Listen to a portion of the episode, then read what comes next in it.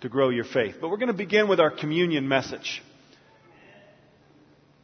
As you can see here, a big question that a lot of people have, what's my net worth? Anybody know what net worth is? The, the, the, the phrase, what is your net worth? We have a, a banker here. What's net worth? Yanzi?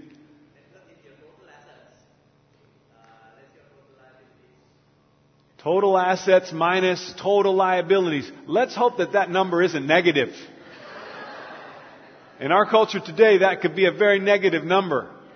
You got your assets and then you got your credit cards and your mortgage. Very likely it could be negative. You know, and say, I'm worth nothing. In fact, I'm worth negative numbers. I'm below zero. I'm not even zero. And thank goodness that we don't live based on those value systems. But it's no fun to be in debt.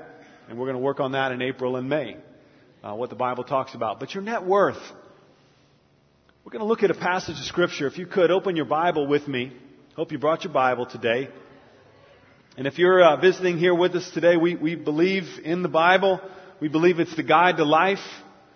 Uh, it, we believe that it teaches us better how to live than Oprah, than Dr. Phil, than all these other people that claim to know and have answers about life.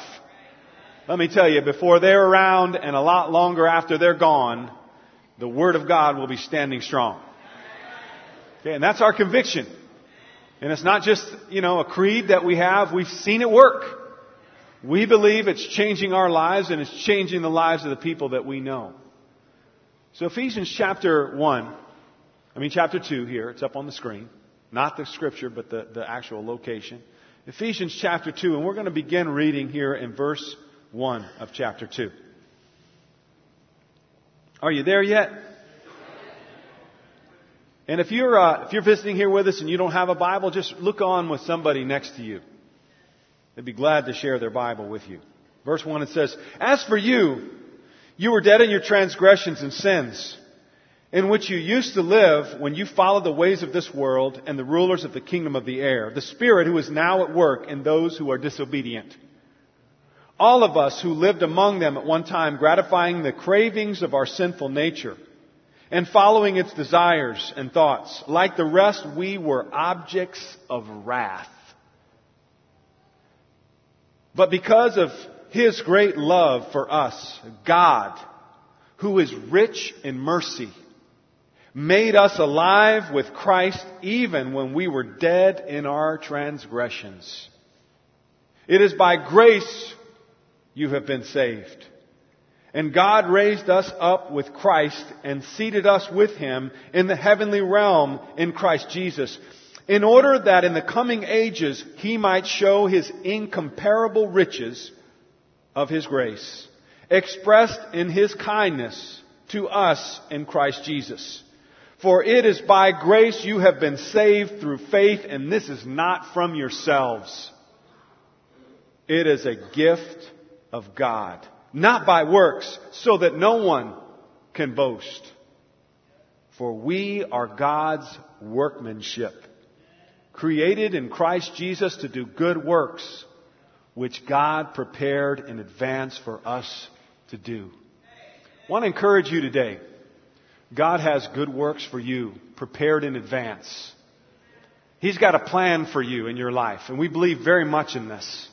He wants to use your life. We talked about that last week, and we'll talk about it for many weeks. The Bible repeats it over and over again. He wants to use your life. But it is a personal decision that we have to make and allow it. Now, talking about value systems, who were we before we were in Christ? What were we? What was our value? The Bible says here that we were dead. You know, when you go to a funeral, it's pretty intense. You're talking about someone who is not alive anymore. They're not here. They're not among us. They're not living. They cease to exist. You see, when we are not right with God, this is His viewpoint of us that we're not even alive, there's no relationship. That's what the scriptures are teaching. That's why it's so important. It's not a good thing to do. It's the only thing to do. It's the best thing to do. To be right with God, to be right in Christ. Because then what happens? We become alive. It's like the prodigal son, we come back home. Any of you had a chance in the news to hear about the, the guy with the golden voice? The homeless guy? Pretty amazing story. Cameraman drives up on a street corner and he's got a little sign, and we see it all the time. And he says on the sign, I have a golden voice given by God. And so the guy's filming this, asks him a few questions, and the whole thing just snowballs. The most intense thing is this past week he got it reunited with his mother after 10 years. And supposedly the guy's life is coming back together again. We'll see. We hope. But the reunion was intense because the mom wasn't sure if he was alive. She thought her son was dead. He wasn't sure if his mom was alive. 92 years old, I think she is. And just the embrace, the tears. My son is home. And she said it, my prodigal son. It was intense. The tears, the embrace. You know, that's where God's at with some of us today. He doesn't know whether you're even alive anymore. And He wants you back, just like the mother wanted her son back. And the joy and the elation that comes from that reunion you know, today we're going to have the privilege of watching a reunion. In fact, two reunions. Two children of God that are coming home. And they're going to be transformed. But you know, the world puts different value systems on us, what we're worth. And God here defines His value system. Because of God's great love, rich in mercy, He made us alive in Christ. And it says here, we were saved by grace. Any of you guys know what this is up here? It's called the masterpiece. It's the Mona Lisa by Leonardo da Vinci. It's a masterpiece. Anybody know what a masterpiece is?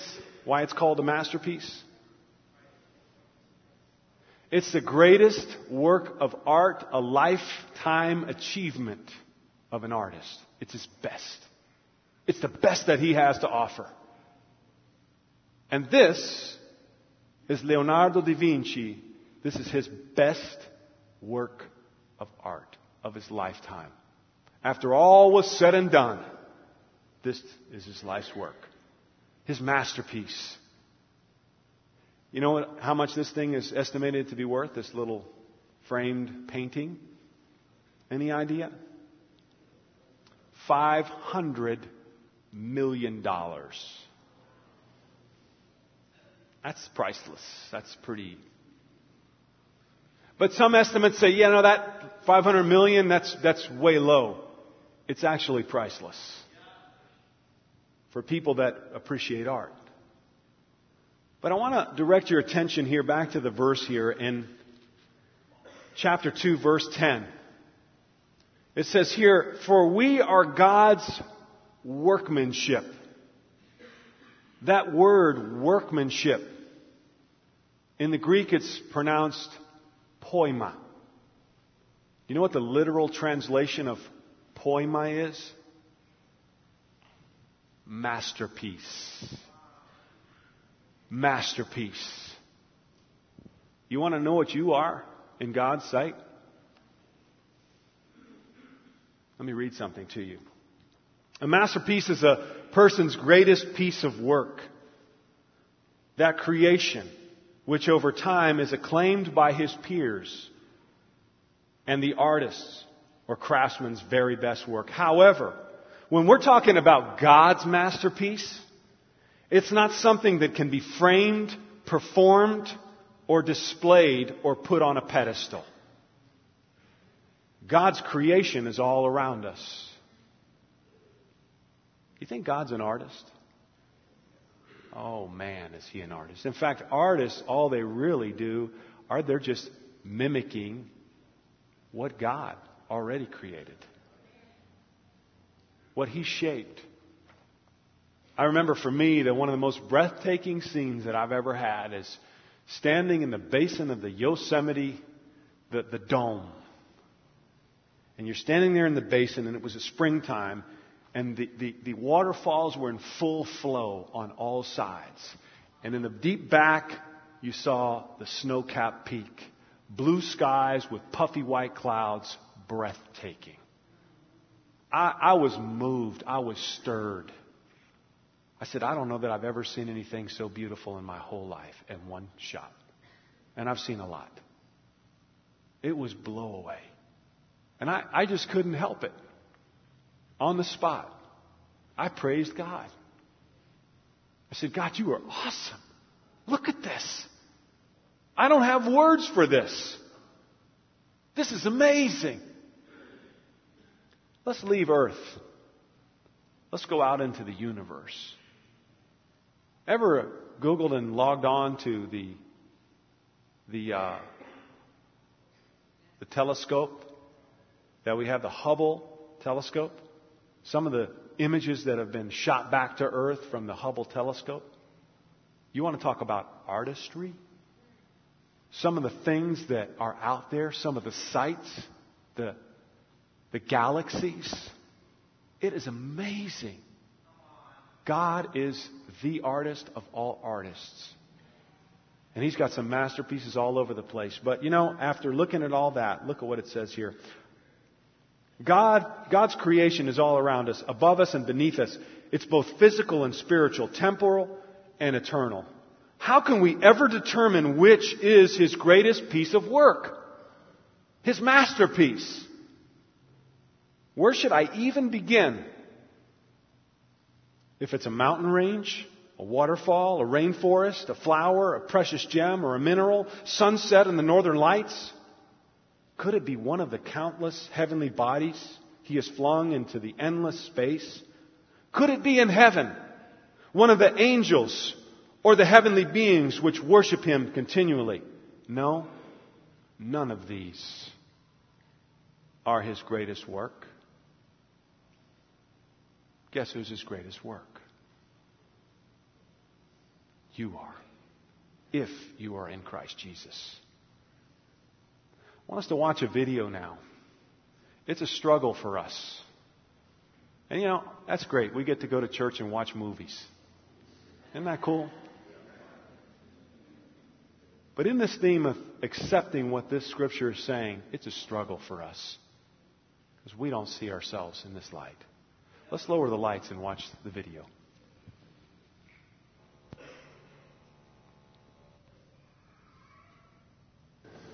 Ephesians 2:10 says that we are God's workmanship, that we're in essence his masterpiece. I don't know about you, but when I get up in the morning and look in the mirror, I don't see a masterpiece, you know. I mean, maybe a, a Picasso, you know. But I want to be a masterpiece. I want to be everything that God has created me to be. And so I go to Him in prayer and I say, God, do whatever it takes to, to get things out of my life that don't need to be there Mold me into the image of your son so that I can be your masterpiece. Hi. Whoa. Who are you? I'm God. no, you're not. Yeah, you just said the person. Here I am. That's how it works. Oh, okay, okay. Um, if you're God, then make it snow in here. You know, if I made it snow in here, it'd get kind of yucky, and I really don't want to do that. See, you're not God. Why do you say that? God wouldn't say yucky. Yes, I do. It's a Greek word. Oh. Yeah. Oh, okay. If you're God, what does Lamentations 15:9 say? Lamentations is a very short book. It only has five chapters. Why is it so short? I was tired of lamenting. Oh. Yeah. Uh, if you're God, who's going to win the World Series this year? You know what? I'm not so much into playing games. Why are you so much into playing games? You are God. Well, gave it away. You answered my question with a question. I did. yep, I do that don't I? Get it again. Step right up. Here we go. Okay. okay? All right. Hey, yeah. um, what's this about? These are the tools I'm going to use to make you into my original masterpiece. Oh, okay. All right. Hang on. Yeah. I thought you were a carpenter. That's my son. Here we go. Step right up. Here we go. All right. Whoa, whoa, whoa. How do you know what to chisel and what to leave? I take out all the things in your life that aren't of me, kind of like dead weight. Ooh, speaking of that, did you chisel right in here? I just can't get rid of it. I mean, the other went away, but this, I mean, I've tried exercising, I've watched what I ate, I even did Pilates for a while. That was awkward. But if you can chisel, I mean, right? Can I talk or can I chisel? Talk, chisel, talk, chisel. No, no, no, no, chisel.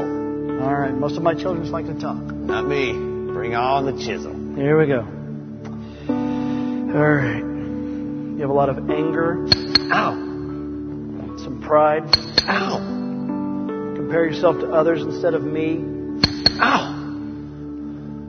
You're lazy, but you pretend like you're really, really busy. You have a problem with lust. Okay. Time out. I do not have a problem with lust. You don't have a problem with lust. No, I can do it anytime I want. Okay. Wait, wait, wait. Um, maybe, maybe we can take a little time out. I mean, I think I'm doing pretty good. You are doing good, but when you look in the mirror, who do you see? I see me. Okay, then I need to keep chiseling away because ultimately you and others need to see my son. Here we go. Okay, hold on, hold on. Um, don't take this the wrong way. It's just that when I start looking more like your son, um, people get uncomfortable around me. You know, I mean, even my friends at church, they're all like, "Oh, you're holier than thou. Why won't you do that?" You know, I mean, So what you're doing right now is you rather play God in certain areas of your life than for me to be God over your whole life. I did not say that. That's what you meant. Yes, it is. It's hard to talk to you. I mean, you know everything I'm thinking. I'm just saying, you've done good work. Maybe we take a little break, a little time out, and we'll come back to Right? it. What you're doing right now is so common. What you're doing right now is called control. Do you want to control things in your life or can I chisel? Control? Chisel? Control? No, no, chisel. Here we go. No, can, can we chisel where I want them? called control. Okay. You've been holding on to this for a long time. You ready for this?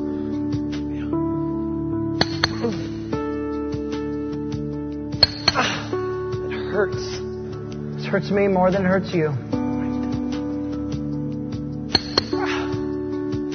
Ow! I don't think you understand this pain. Don't talk to me about pain. I know all about pain. I sent my son to die on the cross for pain, for sin, but I also did it for another reason, to give you freedom. Do you know what insanity is? Insanity is doing the same thing over and over and over again and expecting different results. And there are the things in your life, you even think back to high school, that you've been doing that do not work in your life, but you go to these empty wells whenever you're hurting, whenever you're angry, whenever you're lonely and tired, but they do not work. No, no, no, okay, okay.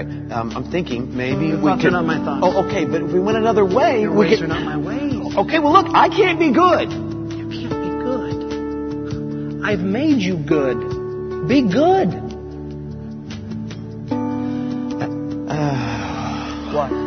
Nothing. What is it? You wouldn't understand. I, God of all the universe, wouldn't understand something one of my children has to say. Try me. It's just. God, I've let you down so many times. No. You were never holding me up. I hold you up with my victorious, righteous right hand, and don't you forget that. In this relationship, I hold you up.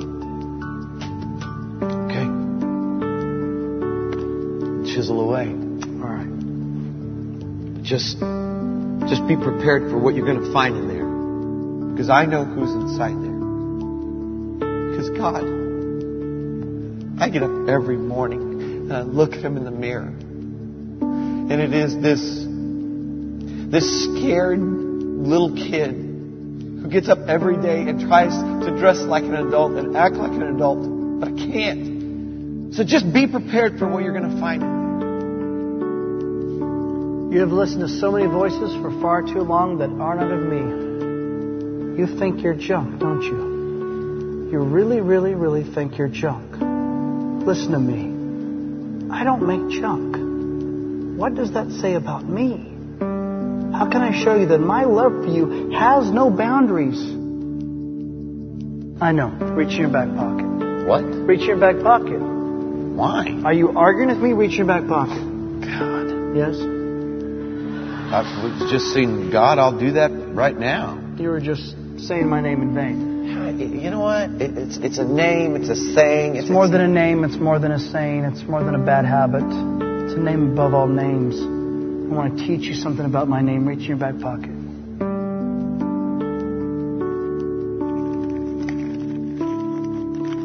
You know what that is? This is a page from from a journal I had when I was younger. How'd you get this? Hello. Oh, yeah. Go ahead, read it. I love Angie Holland. Other side. Sorry. I married her. I was there. Oh, oh, yeah. Dear God,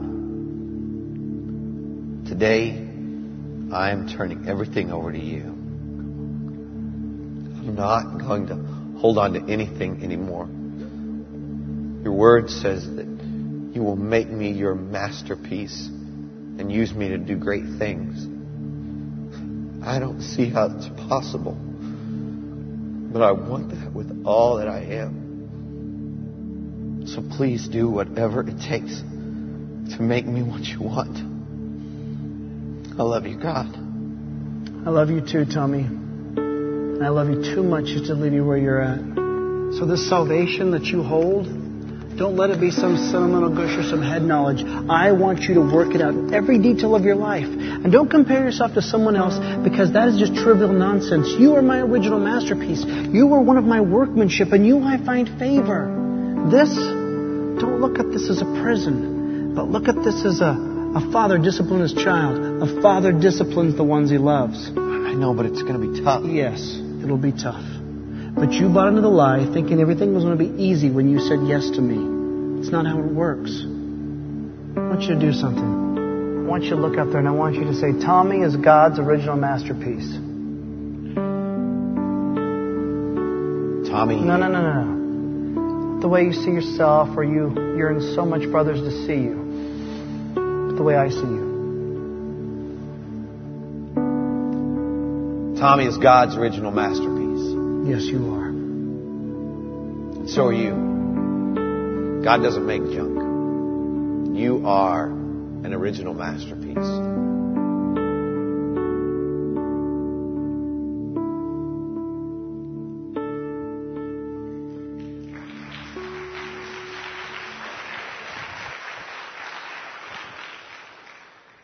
So, uh, do you believe it? That's a struggle. If you believe it, how will you walk around? What will it do to the way you live your life? How will it change your confidence? Your security when things are hard. You know, I showed you the Mona Lisa. Leonardo da Vinci never finished that work. It's an incomplete work. God's not finished with you. There's still more, more work to be done on you. And his goal this year, every year of your life until the end of your life, he has a goal in mind. He wants you, as you saw, to be formed and made into the image of Christ. And he's got some chiseling to do this year. Are you going to allow it? Are you going to let him do that? That is your best and most important decision you can make this year is, okay, God, chisel away. Change my life into what you want it to be. As we talked about last year, we get fearful of change, but remember, all those things that God is trying to take away and remove from our lives are the things that hurt us the most. They hurt our families, they hurt our marriages, they hurt our friendships, and most of all, they hurt God. So as we take the communion today, I want you to be reminded of the price that was paid. What Jesus did for you so that you could be his original best work, his masterpiece. Let's pray.